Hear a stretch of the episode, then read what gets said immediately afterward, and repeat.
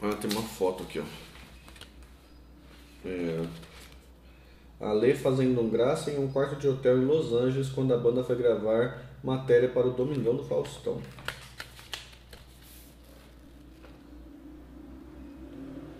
Dá pra ver aí? Dá, né?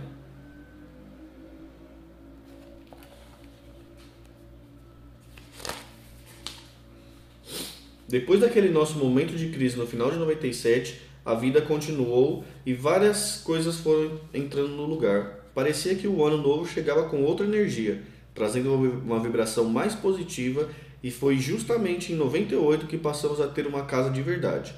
Saímos do flash da rua Oscar Freire e alugamos um apartamento maior, com sala, cozinha, área de serviço, banheiro e três quartos em Pinheiros, na rua Alves, Alves Guimarães, bem perto de onde morávamos antes.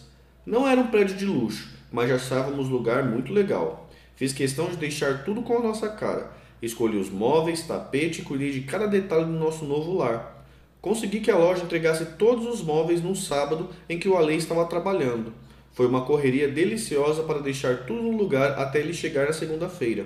Não era só ele que gostava de fazer surpresas.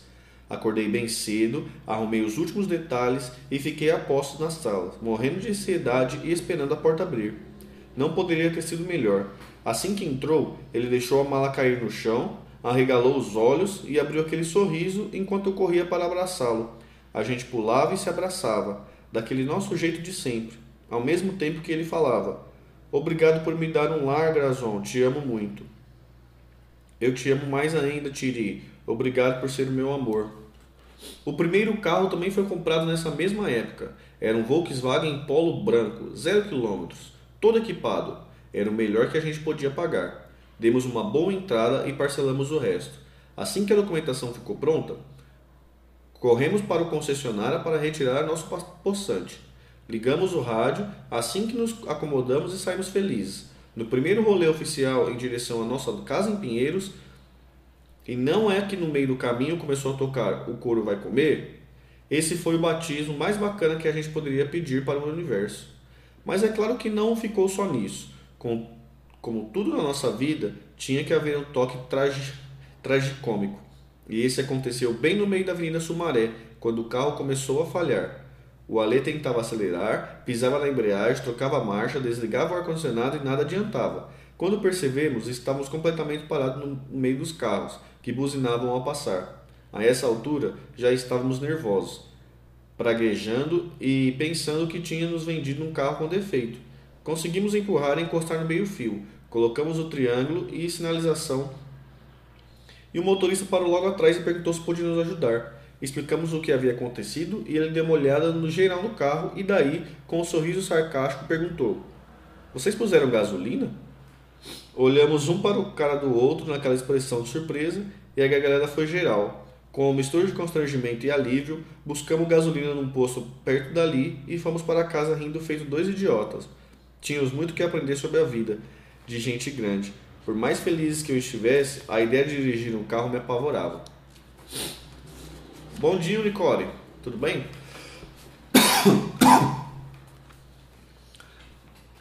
Minha alma era de motoqueira. Na minha cabeça de cria do litoral, era muito mais fácil andar por São Paulo sobre duas rodas. Então, quando o Alê não estava, não estava, o carro continuava na garagem e eu me locomovia pela cidade de metrô e ônibus numa boa. Mesmo assim, eu ainda passava muito tempo no apartamento. Quase não ia para Santos e muitas vezes acabava ficando sozinho nos finais de semana, enquanto o Ale ia fazer os shows com a banda. Meu divertimento era ir na Feira da Antiguidade da Praça Benedito Calixto, um dos meus programas prediletos, e explorar uma São Paulo, uma São Paulo além dos limites de Pinheiros. E o carro lá, ainda na garagem. Vendo que eu continuava usuário assíduo de transporte público paulistano, o Ale resolveu que estava na hora de uma mudança, apesar de ter horror à ideia de me imaginar de moto no trânsito maluco de São Paulo. Certo dia, Certo dia, estávamos tomando café de manhã e ele pediu que eu me arrumasse, pois íamos sair. Quero te levar num lugar que eu acho que você vai gostar. Fiquei empolgado e corri para me vestir. Saímos e depois de 20 minutos de suspense, estacionamos em frente a uma concessionária de motocicletas. Olhei para o Alê com aquela cara de criança no Natal enquanto ele me dizia: Seguinte, Tiri, escolhe a que você quiser, pode ser a mais legal de todas, mas com uma condição, que seja de poucas cilindradas. Não vou te dar uma moto potente para você correr e se arrebentar por aí. Não acredito, você está falando sério mesmo? Saí pela loja olhando uma a uma e logo escolhi uma vermelhinha que achei a minha cara. A moto veio junto com muitas recomendações para que eu andasse devagar, tomasse cuidado com o trânsito paulistano e me benzesse sempre que saísse de casa. Com a vida doméstica mais organizada e um meio de transporte próprio, me senti mais segura para ir atrás do que eu queria realmente fazer. Foi quando comecei a me desenvolver com moda de verdade, a me envolver com moda de verdade. Os meus interesses iam além de roupas e tendências. Queria aprender sobre os processos de criações, saber como a moda está ligada à história e à nossa forma de viver. A importância cultural de todos esses universos me fascinava. Tudo corria muito bem, eu continuava a ajudar o Ale com as coisas do Charlie Brown que ele precisasse, mas também sentia necessidade de me dedicar a algo meu. Foi quando descobri que a FAAP, a Faculdade de São Paulo, tinha na época uma unidade de cursos livres de moda.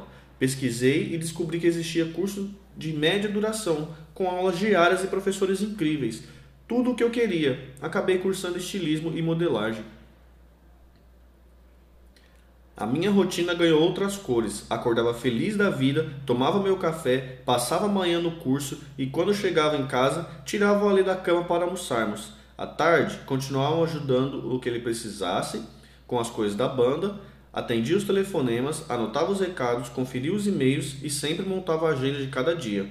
Nesse apartamento, primeiro lugar que chamamos de lar propriamente dito, o nosso cotidiano ganhou mais ordem e pequenos poréns importantes rituais nasceram. nasceram.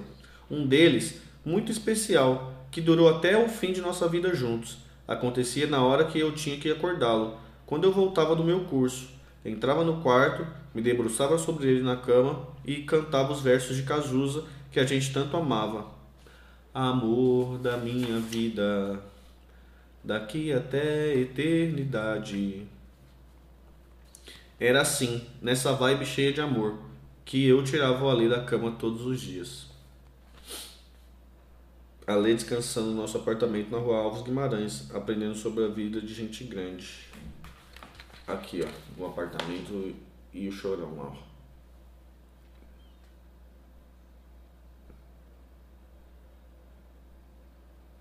Eu manjo essa rua aqui. Podia botar um número aqui pra gente ver qualquer dia, né?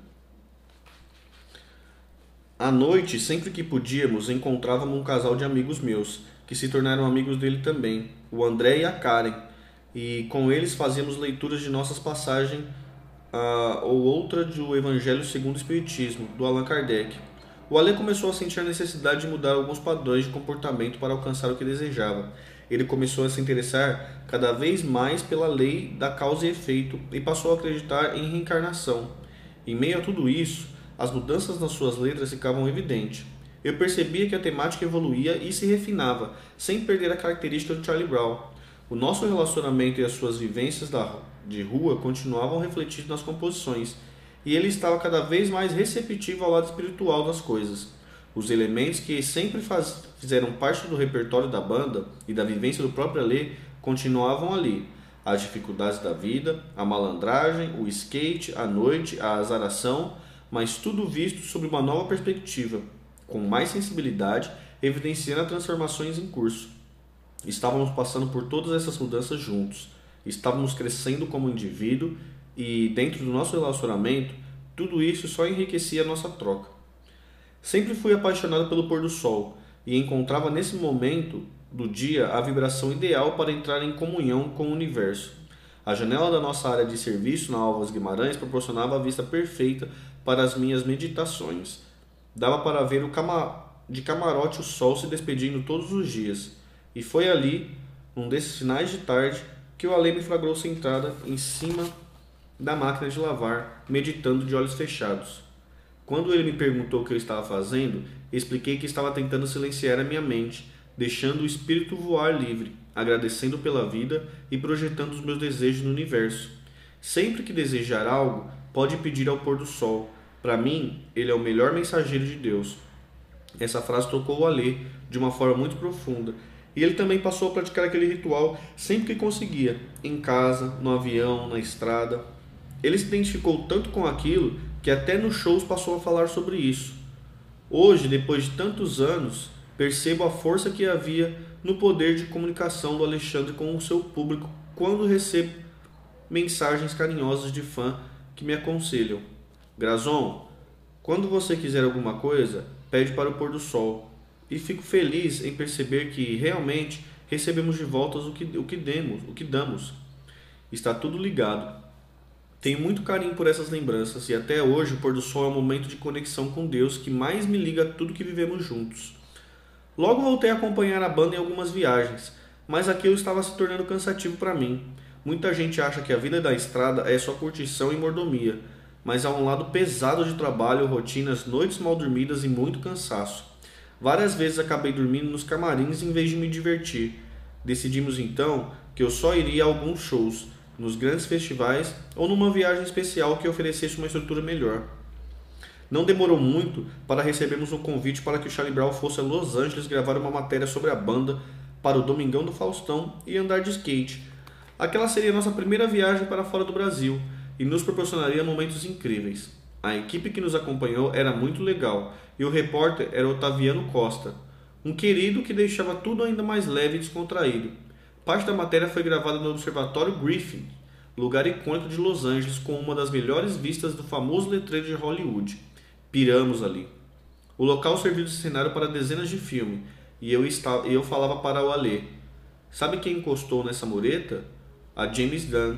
Aqui foi gravada aquela cena de juventude trans, transviada, transviada. Passamos também por Vicente. Não, passamos também por Venice, cidade ao lado de Los Angeles, e ficamos de cara com todo o clima. A gente estava ali, no lugar onde skate, como conhecemos, foi inventado. Aquele era o lugar do Zephyr Skateboard Team, um grupo de skatistas pioneiros dos anos 70, do qual faziam parte alguns dos maiores ídolos do Alê, como Tony Alva e Stacy Peralta.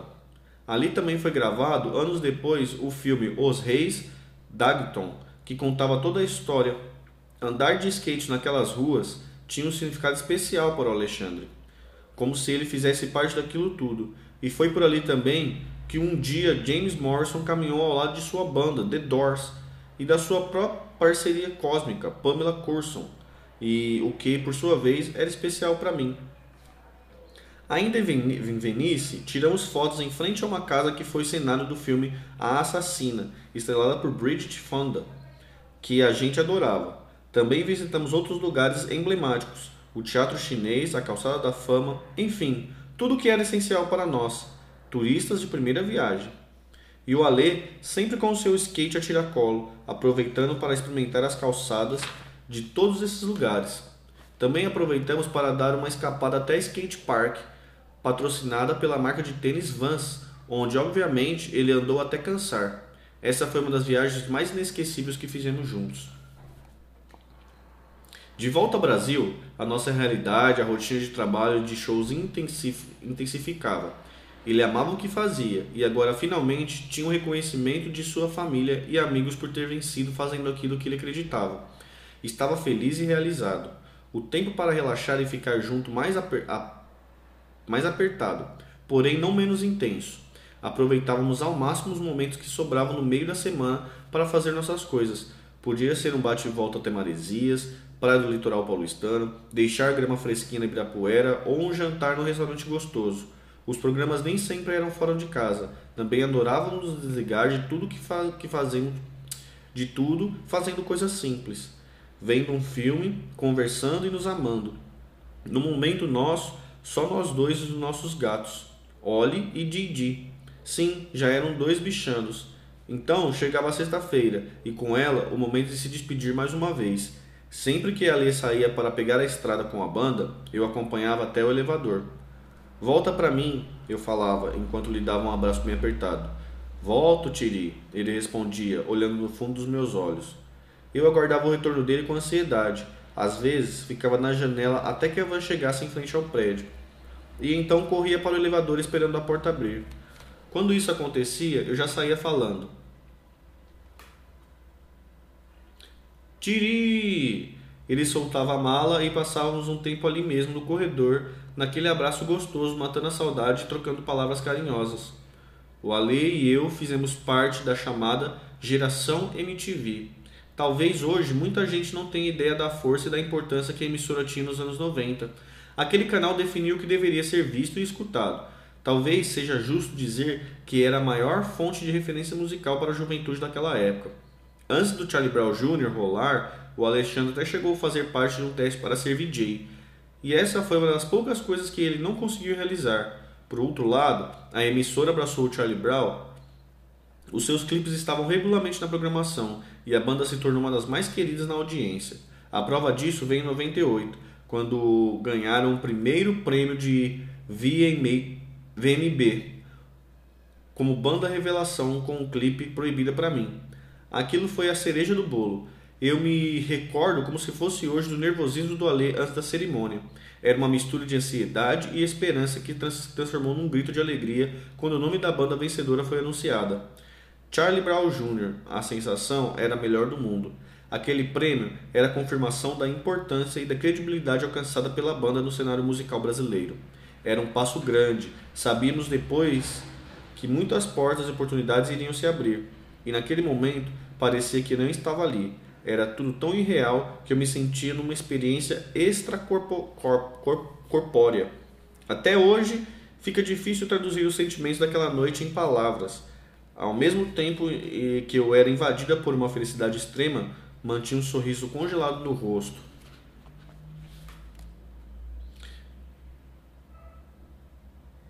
Bilhete que eu escrevi para o Alê como se fossem os gatos, adoravam desligar de todos. Esse cartão é do Oli e da Dedé, eles que escreveram. Papai, obrigado por amar a gente e cuidar para que a gente tenha uma casa tão gostosa para morar e pelo Aruzinho também. Te amamos, Oli Dedé. 7 de 4 de 2009. Aqui, ó, uma cartinha.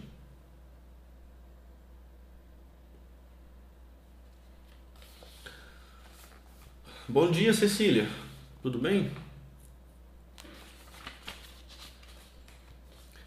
Pensava, isso está acontecendo? É verdade. Ele está ali no palco do VMB, VMB ganhando um prêmio. E tudo isso acontecendo em razão daquela música tão emblemática, proibida para mim. Demorou um tempo até que eu conseguisse respirar e soltar a emoção. A hora de fazer um disco novo tinha chegado. O segundo álbum é sempre um fantasma para qualquer músico. É o momento de provar todo o talento, mostrar que a banda tem ainda mais a oferecer, que será capaz de surpreender e mostrar a evolução em seu trabalho. E o grupo superou o desafio com maestria. A receita que misturava as letras do Alê, único letrista da banda, sempre sinceras e verdadeiras, e o groove certeiro funcionou mais uma vez, mostrando que Charlie Brown Jr. estava no caminho certo. Preço curto, prazo longo. Foi lançado em março de 99. Era um disco ousado, longo, com mais de uma hora de duração e 25 faixas, muitas das quais estouraram nas rádios e se tornaram um clássico da banda, como Zóio de Lula, Não Deixe o Mar Te Engolir, Confisco, O Preço e Te Levar. Era outra composição que contava um pouco da nossa história, mais especificamente sobre a mudança para São Paulo. Tive pensando em me mudar, sem te deixar para trás, yeah. Resolvi pensar em nós, yeah. Vou te levar daqui. Virou o tema de abertura do seriado Malhação da TV Globo e ficou no ar por muitos anos. Com esse álbum, a banda atingiu outro patamar, recebeu um disco de platina, 80 mil cópias vendidas, conquistou um público ainda maior e, como consequência, teve um ótimo retorno financeiro. Com a fama crescendo, sair na rua para fazer as coisas cotidianas começou a se tornar um problema. No início, a sede era algo, algo tranquilo, Acontecia de encontrar um fã no supermercado ou num restaurante e a gente, que a gente se frequentava. Agora, o Charlie Brown Jr. era uma banda grande. O número de fãs tinha aumentado muito e o Ale era abordado em qualquer lugar que fosse, por pessoas de todo tipo. Era necessário aprender a lidar com a popularidade e com os próprios conflitos. A chegada do sucesso contagia. Ninguém queria que aquilo acabasse, mas a sedução da fama inflava os egos e mexia com a cabeça de todos. Esses elementos, somados à inocência da juventude, era algo explosivo, criando uma tensão que até então quase não existia entre os integrantes da banda. Era inevitável que uma hora tudo viesse à tona, e foi justamente o que aconteceu. Durante uma reunião no nosso apartamento, os ânimos se exaltaram, e o que tinha começado com uma conversa se transformou em uma discussão. Para os meninos, estava difícil lidar com a maneira forte e impositiva que o Ale tinha que lidar com Charlie Brown ele fazia uma ideia clara de como queria conduzir a banda e, sobre, e sobrava pouco espaço para sugestões. Foi a primeira vez que o Thiago e o Champion falaram em deixar o grupo. Eles estavam na sala e eu num cômodo ao lado, na cozinha, ouvindo as vozes alteradas. O Alexandre estava exaltado, nervoso, tentando argumentar, quando de repente o Champion estourou. Quer saber? Estou fora dessa merda. Acabou essa porra, vou embora. Fiquei desesperada, pensando em tudo que poderia acontecer em consequência de uma atitude impulsiva. Sem pensar se estava me intrometendo num assunto que não era meu, corri atrás dele e pedi: Champs, não faz isso. Pelo amor de Deus, não faz isso. Você está de cabeça quente, está sendo imaturo. Respira, deixa a raiva passar. Eu não tinha percebido que estava chorando. Foi o olhar de espanto do Champs que me fez consciente do meu estado. Aos poucos, ele foi se acalmando, percebeu que havia algum sentido no que eu tinha falado, voltou para a sala e felizmente eles se acertaram. A poeira baixou, mas ali, naquele exato momento, foi plantada uma semente de discórdia que criaria raízes mais profundas. Desde que conheci o Alexandre, percebi que ele também tinha suas fragilidades, como qualquer pessoa. Ele trazia em si uma insegurança e um certo sentimento de inferioridade que, se que sem perceber influenciava muito na forma como reagia a algumas situações de conflito. Nessas horas ele via tudo vermelho, o sangue subia a cabeça e as brigas e discussões se tornavam intensas. Depois, com a cabeça fria, ele lançava outro olhar a tudo e havia que havia ocorrido e fazia questão de ser o primeiro a pedir desculpas da maneira mais sincera do mundo. Porém, algumas mágoas e ressentimentos de coisas ditas sem intenção não iam embora tão facilmente. Essa forma de lidar com a banda era uma questão delicada. Eu tentava argumentar com ele que a autoridade é algo que exige sabedoria e uma boa dose de inteligência emocional. Um líder bom é um líder amado, que se põe ao lado e não acima que, de quem está perto. Mas nos momentos de nervoso, o que saía era justificativa. Essa porra é minha. Eu faço a letra, eu faço a música. Então vou fazer do jeito que eu quiser e quem não quiser, tchau. E de certo modo era verdade. Apesar de todo o talento e capacidade criativa dos músicos que contribuíam para a sonoridade da banda ser o que era e também compunham, claro, não havia como negar que o Alexandre era a linha de frente do Charlie Brown Jr. E quem dava a identidade ao grupo, e se era ele quem recebia a maior parte dos elogios, com as críticas não eram diferentes. E quem eram e não eram poucas. Na verdade, a resposta dele, que numa primeira leitura pode parecer agressiva, era um reflexo da luta de quem sabe muito bem o quanto precisou ralar para alcançar os seus objetivos. O problema é que naquela na atitude batia de frente com o campeão, que tinha o mesmo tipo de personalidade marcante. O que funcionava tão bem em cima do palco, fora dele criava uma disputa silenciosa. Era difícil para o Champs acatar todas as decisões, ao mesmo tempo em que o Alê não permitia que ele desafiasse sua liderança. Era aquele tipo de relação do aprendiz que já se sentia no nível do professor e agora queria dar aula. Acho importante dizer que a maioria dos conflitos e rivalidades vinham de uma relação muito particular entre os dois, fundamentada em admiração e amor, como dois irmãos gêmeos forte que reconheciam um no outro o ídolo e o adversário que estava à sua altura. O Ale achava o campeão um músico excelente, o melhor, seu jeito dinâmico de tocar baixo e os beatbox que eles se encaixavam na música, o modo como se movimentava no palco, tudo isso contribuía para ele ser o baixista ideal para a banda ter uma total admiração do Alexandre, mas cada um no seu quadrado. Para as coisas funcionarem direito, era necessário que cada integrante entendesse o seu papel dentro do grupo, saber que estava no lugar certo e relaxar, mas isso não era fácil, e uma coisa era inegável o Alê era mesmo líder. Na hora dos problemas, era ele quem quebrava a cabeça e achava soluções. Estar nessa posição, ter que enfrentar conflitos constantemente, não era algo fácil. Mas faço questão de frisar que, apesar do jeitão linha dura, o Alexandre tinha um amor imenso por cada um dos integrantes da banda. eram os seus companheiros e ele fazia tudo por eles. E tenho certeza que eles sabem disso. Capítulo 8 Não temos imagens. Grazi, por que você não abre uma loja em Santos? Foi a pergunta que o Alexandre me fez quando começou a perceber a minha inquietude.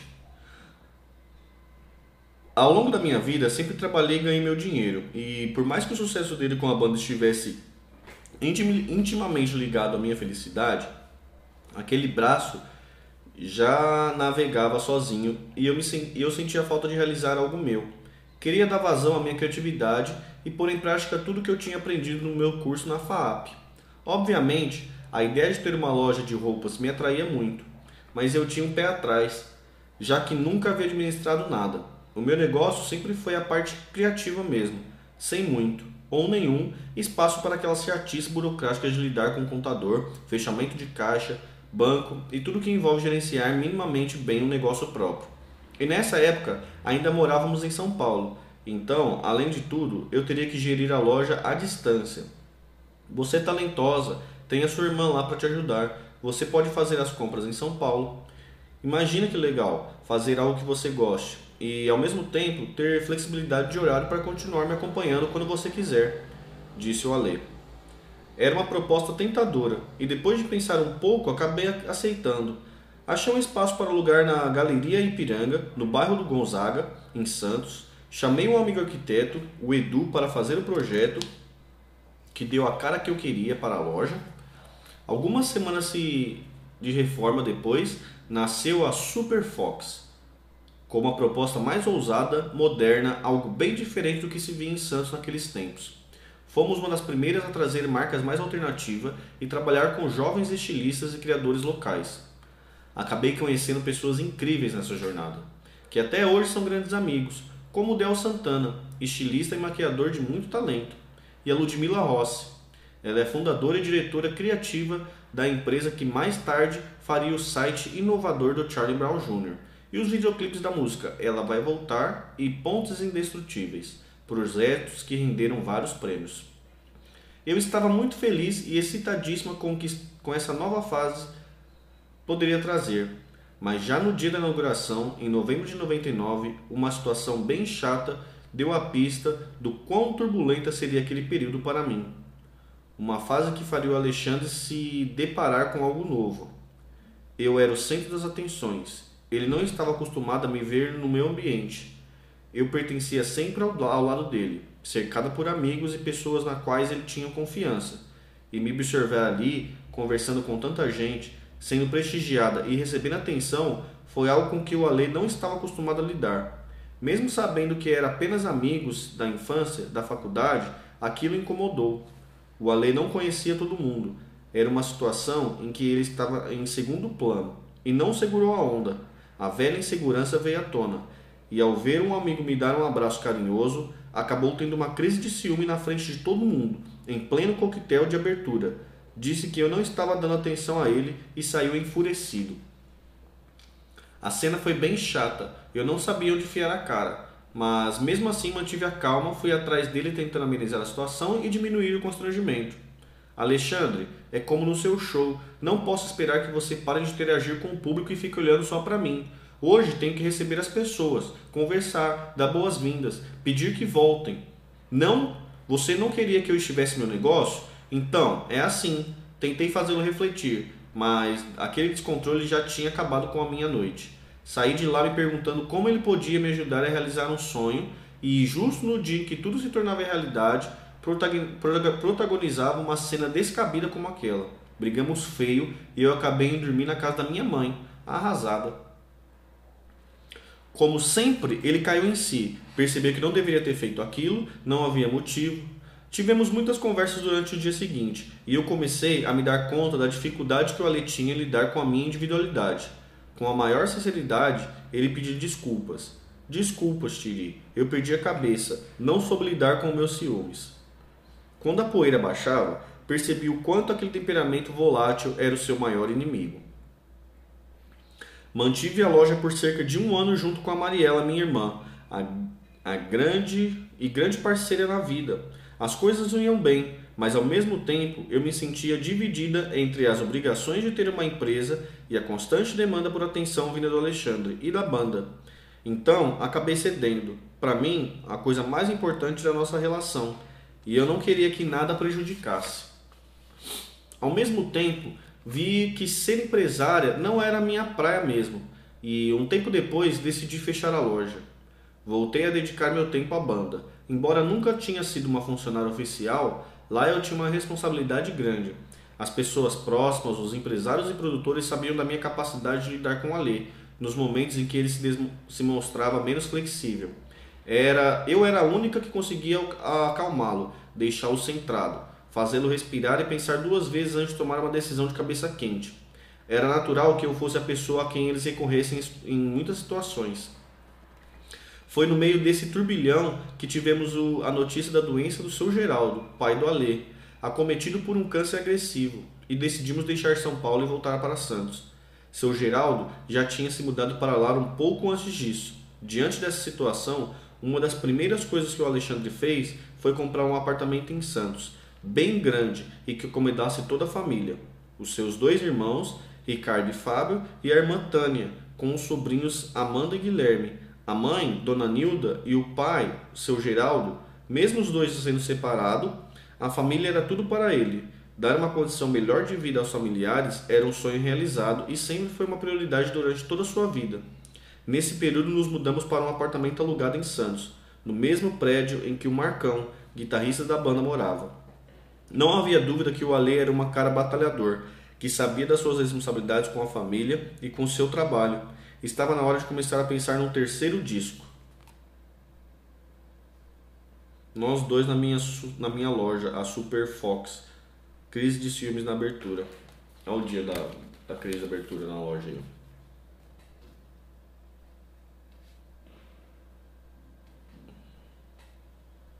para ver direitinho, né? Galera do Instagram.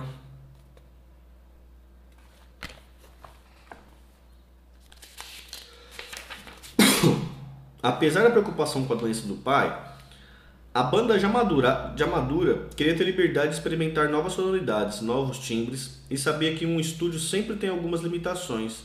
Surgiu a ideia de fazer algo diferente, que proporcionasse a tranquilidade necessária para que todo o processo de composição funcionasse do jeito que eles imaginavam. Alugaram uma casa no Jardim Acapulco, um condomínio tranquilo próximo à praia de Pernambuco, do Guarujá. Ali eles tiveram tempo para compor novas músicas, pensar nos arranjos e refinar algumas canções que já estavam quase prontas. De repente veio a notícia. O pai dele tinha sido hospitalizado e estava em estado, e estava em estado grave. Corremos para o hospital e o Ale ficou ao lado de seu Geraldo, que acabou falecendo nos seus braços. Perder o pai que tanto amava e admirava foi algo que ele nunca superou por completo. Os dias que sucederam a morte de seu Geraldo foram muito difíceis.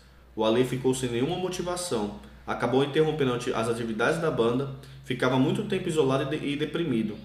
Nessa época, ele começou a engordar, não se cuidava mais e chegou até pensar em desfazer o Charlie Brown. Desde o início, um dos principais objetivos do Ale era dar orgulho ao pai, e agora aquela motivação maior não existia mais. Ainda abalado pela perda do pai, muito sensível e nervoso, qualquer coisa podia virar motivo de atrito. Ele passava mais tempo trabalhando no Guarujá do que na nossa casa, e quando voltava, não era difícil que a gente acabasse brigando. Eu ficava aflita, torcendo para que tudo se retornasse ao normal. Eu sabia que a vida é feita de altos e baixos, e perdoava suas palavras duras nas nossas discussões por imaginar o tamanho da tristeza que ele estava carregando.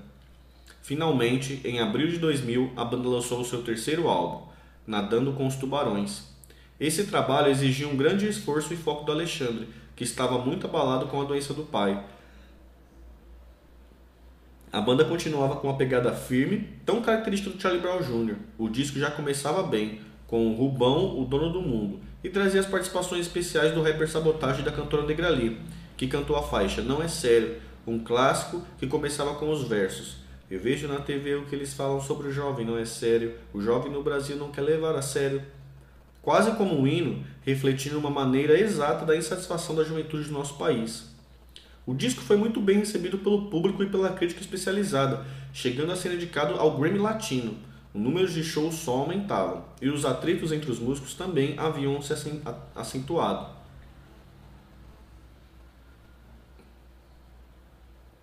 Bem no meio dessa turnê, depois do desentendimento com o Alexandre, o guitarrista Thiago Castanho saiu da banda.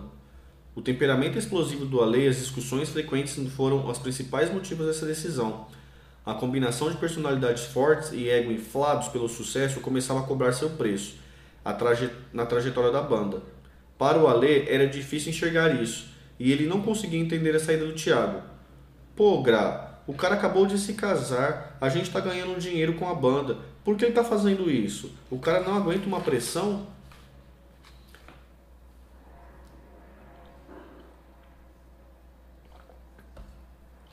A verdade é que algumas vezes ele, achava, ele acabava pegando um pouco pesado com as pessoas, até com aqueles que ele mais gostava.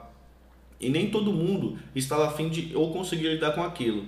Mas o Ale adorava o Tiago e estava profundamente triste com a sua saída. Na noite em que tudo aconteceu, ao voltar para casa, ele chorou muito, até que pegou no sono, deitado no meu colo. Nesse período, o nosso relacionamento enfrentava uma fase que alternava momentos bons e outros carregados de tensão. O estresse do dia a dia da banda e da responsabilidade de se manter no topo roubava nossa qualidade de vida. Para compensar, já tinham virado um costume nosso escapar para Nova York quando a agenda do Alexandre dava uma folga. Nesses momentos, longe da loucura do trabalho, é que a gente se reconectava.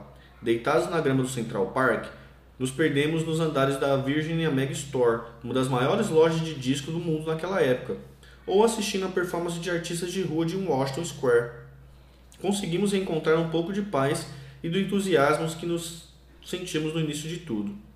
Machucado pela perda do pai e pela saída de um integrante da banda, era de esperar que o próximo disco refletisse o momento da crise recém-vivida, mas foi exatamente o contrário.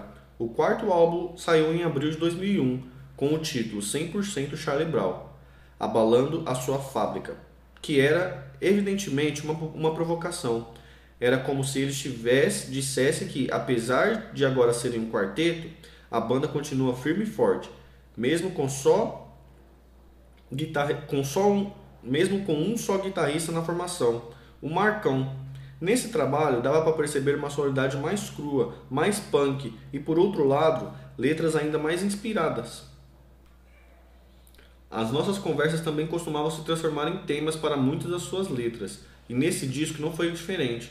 Um exemplo engraçado e curioso disso é como a letra de Sino Dourado foi composta. Certo dia estávamos no carro, no trânsito, e no rádio começou a tocar um sucesso antigo do disco Music, Ring My Bell.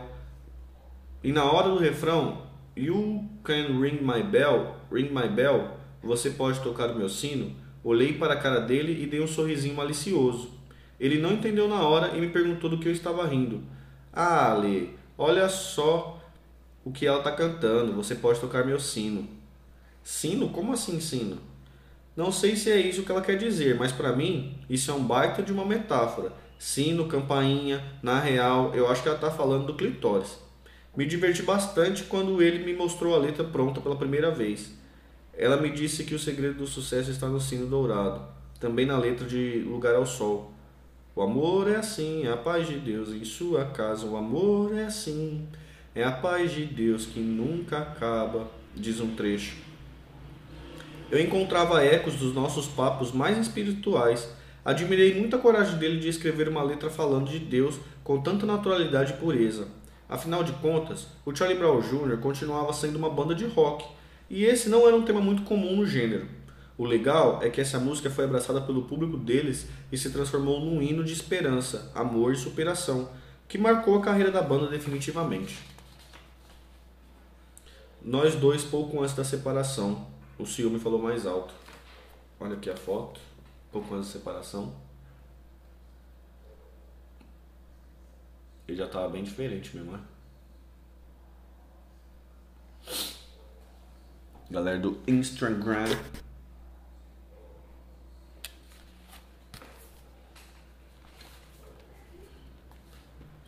Ao mesmo tempo em que amava ajudar a banda, eu continuava sentindo a necessidade de algo que me completasse, que fosse só meu. Como eu estava longe do mercado havia um tempo e me sentia desatualizada, resolvi que o melhor seria voltar a estudar. Eu havia largado o curso de publicidade. Pensei bastante e decidi prestar vestibular para a faculdade de moda do Senac, em São Paulo. Eu estava feliz com a decisão e empolgada para dividir a notícia com Alexandre. Mas, disfarçado de um extremo senso de proteção que tinha por mim, os ciúmes mais uma vez aflorava e ele foi totalmente contra a ideia. Eu jamais poderia imaginar que ele fosse reagir daquela maneira. Sempre estive ao lado dele, apoiando todos os seus sonhos, e agora que a banda já estava estabelecida, eu só desejava estudar, me dedicar a algo que eu gostava. Mas ele estava irredutível, e quando viu que eu realmente estava decidida, me colocou contra a parede de uma maneira inesperada. Escolha, Graziele, a faculdade ou nós dois. Eu não conseguia acreditar que isso estivesse acontecendo de verdade, àquela altura da nossa vida juntos. Pô, Ale, você não fala que todo mundo tem o direito a um lugar ao sol? Você não diz para todo mundo que ninguém deve desistir de seus sonhos? Por que me impedir de seguir o meu? Nesse momento, ele ficou sem resposta, abaixou a cabeça e saiu andando. Ele sabia que nada daquilo fazia sentido, ficou sem graça, mas não voltou atrás. Simplesmente não conseguia aceitar a situação. Era muito difícil lidar com aquela forma possessiva que ele tinha de me amar. Às vezes, extrapolava o limite do bom senso. Ele se justificava dizendo que tinha medo de que eu me deslumbrasse, de que eu conhecesse alguém mais legal que ele e abandonasse. E eu tentava a, a argumentar dizendo que aquele pensamento era absurdo, que ele era o homem da minha vida, mas que a vida também era feita de outras realizações, e dava o exemplo da história dele próprio. Mas não adiantou. Apesar de abalada, eu mantive minha decisão, mesmo sabendo que ele torcia contra e que não seria fácil passar pois já estava longe dos estudos havia muito tempo. Eu me empenhei ao máximo no vestibular, acabei sendo aprovada. Eu já estava com quase 30 anos. Lidar com tantos ciúmes e falta de apoio era desgastante, e diante da minha escolha, a separação acabou se concretizando. Vivíamos uma união estável já havia alguns anos, e para que fosse legalmente desfeita, seguimos todos os procedimentos necessários, com a ajuda dos nossos advogados e registros em cartório. Foi uma situação muito triste e estressante. Ainda era difícil acreditar que aquele cara para quem eu tinha me dedicado tanto não conseguia me retribuir o apoio. O dia marcado para oficializarmos o fim da união estável no cartório foi tenso. Tudo o que eu queria era assinar logo aqueles papéis e ir embora. Eu temia de tanto medo e nervosismo por saber que aquela assinatura poderia selar algo definitivo. Eu nunca tinha sequer pensado na possibilidade de perder o meu amor, e não entendia como uma pessoa inteligente como ele pudesse deixar a situação chegar a esse ponto. Nunca deixei motivo para desconfiança. Não havia razão para aquela insegurança toda. Ele era o chorão, o cara. No cartório, levei como teste levei como testemunha minha melhor amiga, a Soraya, e a do Alê foi o champignon. Diante de todos aqueles olhares, com a mão trêmula e quase sem conseguir respirar, assinei a papelada sabendo que ali apesar da tristeza, estava fazendo algo por mim. As coisas tinham mudado e agora eu devia procurar um novo lugar para morar. Precisava achar algo que coubesse no meu orçamento e acabei encontrando um apartamento legal em Santos, no bairro do Boqueirão, o mesmo da minha casa de, na infância. Era, era antigo, espaçoso, mas precisava de alguns retoques. Sem vaga de garagem, mas isso não era um problema, já que naquela época eu só tinha minha moto. Garimpei alguns móveis em bazares beneficentes, deixei tudo bem bonitinho e me mudei para lá. Pouco tempo depois, em fevereiro de 2002, começaram as aulas. Todos os dias eu ia para São Paulo e voltava de lá numa van de estudantes. Aquele curso me deixava realizada, eu me dediquei muito e era uma ótima aluna. Apesar dos contornos traumáticos que a nossa separação assumiu, o Ale e eu não conseguimos ficar muito tempo afastados. Ele me ligava todos os dias dizendo que sentia saudade e que era difícil viver sem mim. Não demorou muito, nem um mês, para voltar a ficar junto, para voltarmos a ficar junto, mas cada um no seu canto. Ele também tinha encontrado um apartamento, mas dormia muito mais na minha casa do que lá. Com isso, pode ver como era a minha rotina de estudante e começou a perceber que a faculdade, no fim das contas, não era uma ameaça para o nosso relacionamento. Ao contrário, eu ficava feliz fazendo aquilo de que gostava, e essa felicidade se refletia na nossa relação. Ele percebeu a minha dedicação, viu os trabalhos que fazia,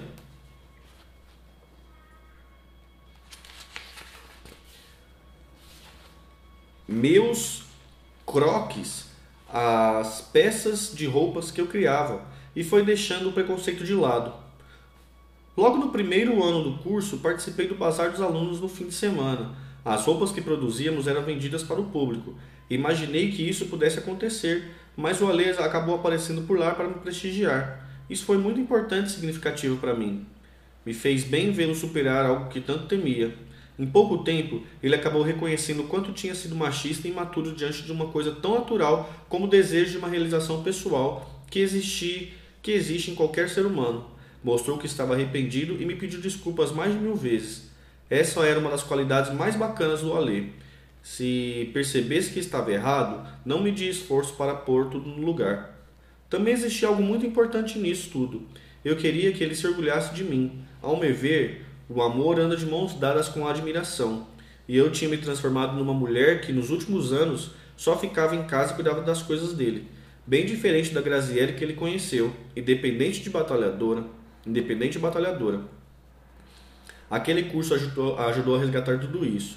Alguns anos depois, na minha formatura, ele estava lá, na primeira fila, me aplaudindo com aquele sorriso orgulhoso no rosto. Na faculdade de moda é comum haver um desfile de encerramento de curso em que os alunos concorrem com suas criações. Os prêmios para os vencedores eram cursos bem bacanas, alguns até fora do Brasil. O Alê, com a convicção vinda do amor que ele tinha por mim, acreditava muito que eu seria uma das vencedoras. Mas isso não aconteceu e ele ficou arrasado, mais até do que eu. Logo depois da cerimônia, fomos jantar e ele, numa daquelas atitudes românticas e fofas, pôs algo em minhas mãos e disse: É claro que você ganhou o prêmio. Abra esse papel.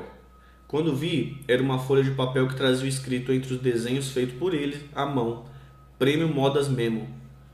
Pode até parecer sem muito sentido para quem está de fora, mas para mim aquele gesto, com palavras de um vocabulário que eram tão nosso, tinha todo o valor do mundo.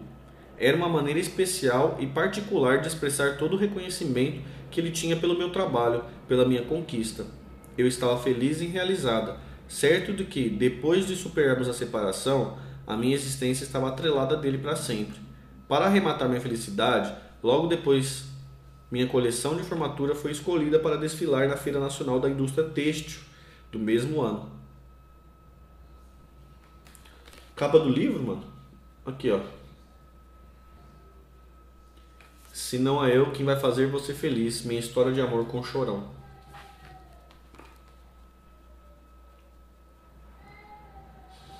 Os solavancos da vida acontecem sem a gente prever. E nessa época meu pai perdeu o emprego e a situação financeira da minha família se complicou. Eles moravam num apartamento alugado e essa despesa seria um problema dentro da nossa nova realidade. A aposentadoria da minha mãe e o salário da minha irmã não eram suficientes para arcar com todas as despesas da casa. O meu irmão, que já trabalhava havia algum tempo como hold do Edgar Escandura, da banda do Ira, morava sozinho e tinha seu orçamento comprometido com as próprias necessidades. Diante dessa conjuntura, conversei com a Lê e resolvi trazer meus pais e irmãs para morar comigo no meu apartamento. Ele me deu todo o apoio, jamais se oporia a ajudar a família em dificuldade, ainda mais a minha por quem ele tinha tanto carinho. Com a mudança da minha família, para o meu apartamento, voltamos a conversar sobre em que pé estava nossa relação. Afinal, estávamos separados no papel, mas vivíamos novamente como um casal. Então, para minha total surpresa, ele disparou: Grazi, eu não consigo viver a minha vida sem ter você por perto de mim. Quer casar comigo? Aquele pedido era de verdade, um casamento tradicional, com papel passado, igreja, festa, vestido de noiva e bolo. É claro que eu aceitei. Em julho de 2003, mês do meu aniversário, marcamos um almoço em casa com toda a família presente. Ele aproveitou a oportunidade, pediu licença para falar à mesa e fez o pedido ao meu pai. Quero aproveitar o dia de hoje, seu Roberto, para saber se você me dará a mão da Graça em casamento. É... Eu amo muito a sua filha.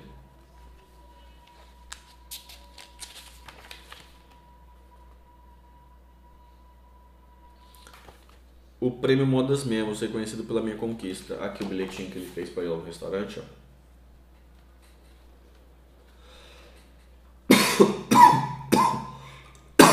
Ai. galera do Instagram.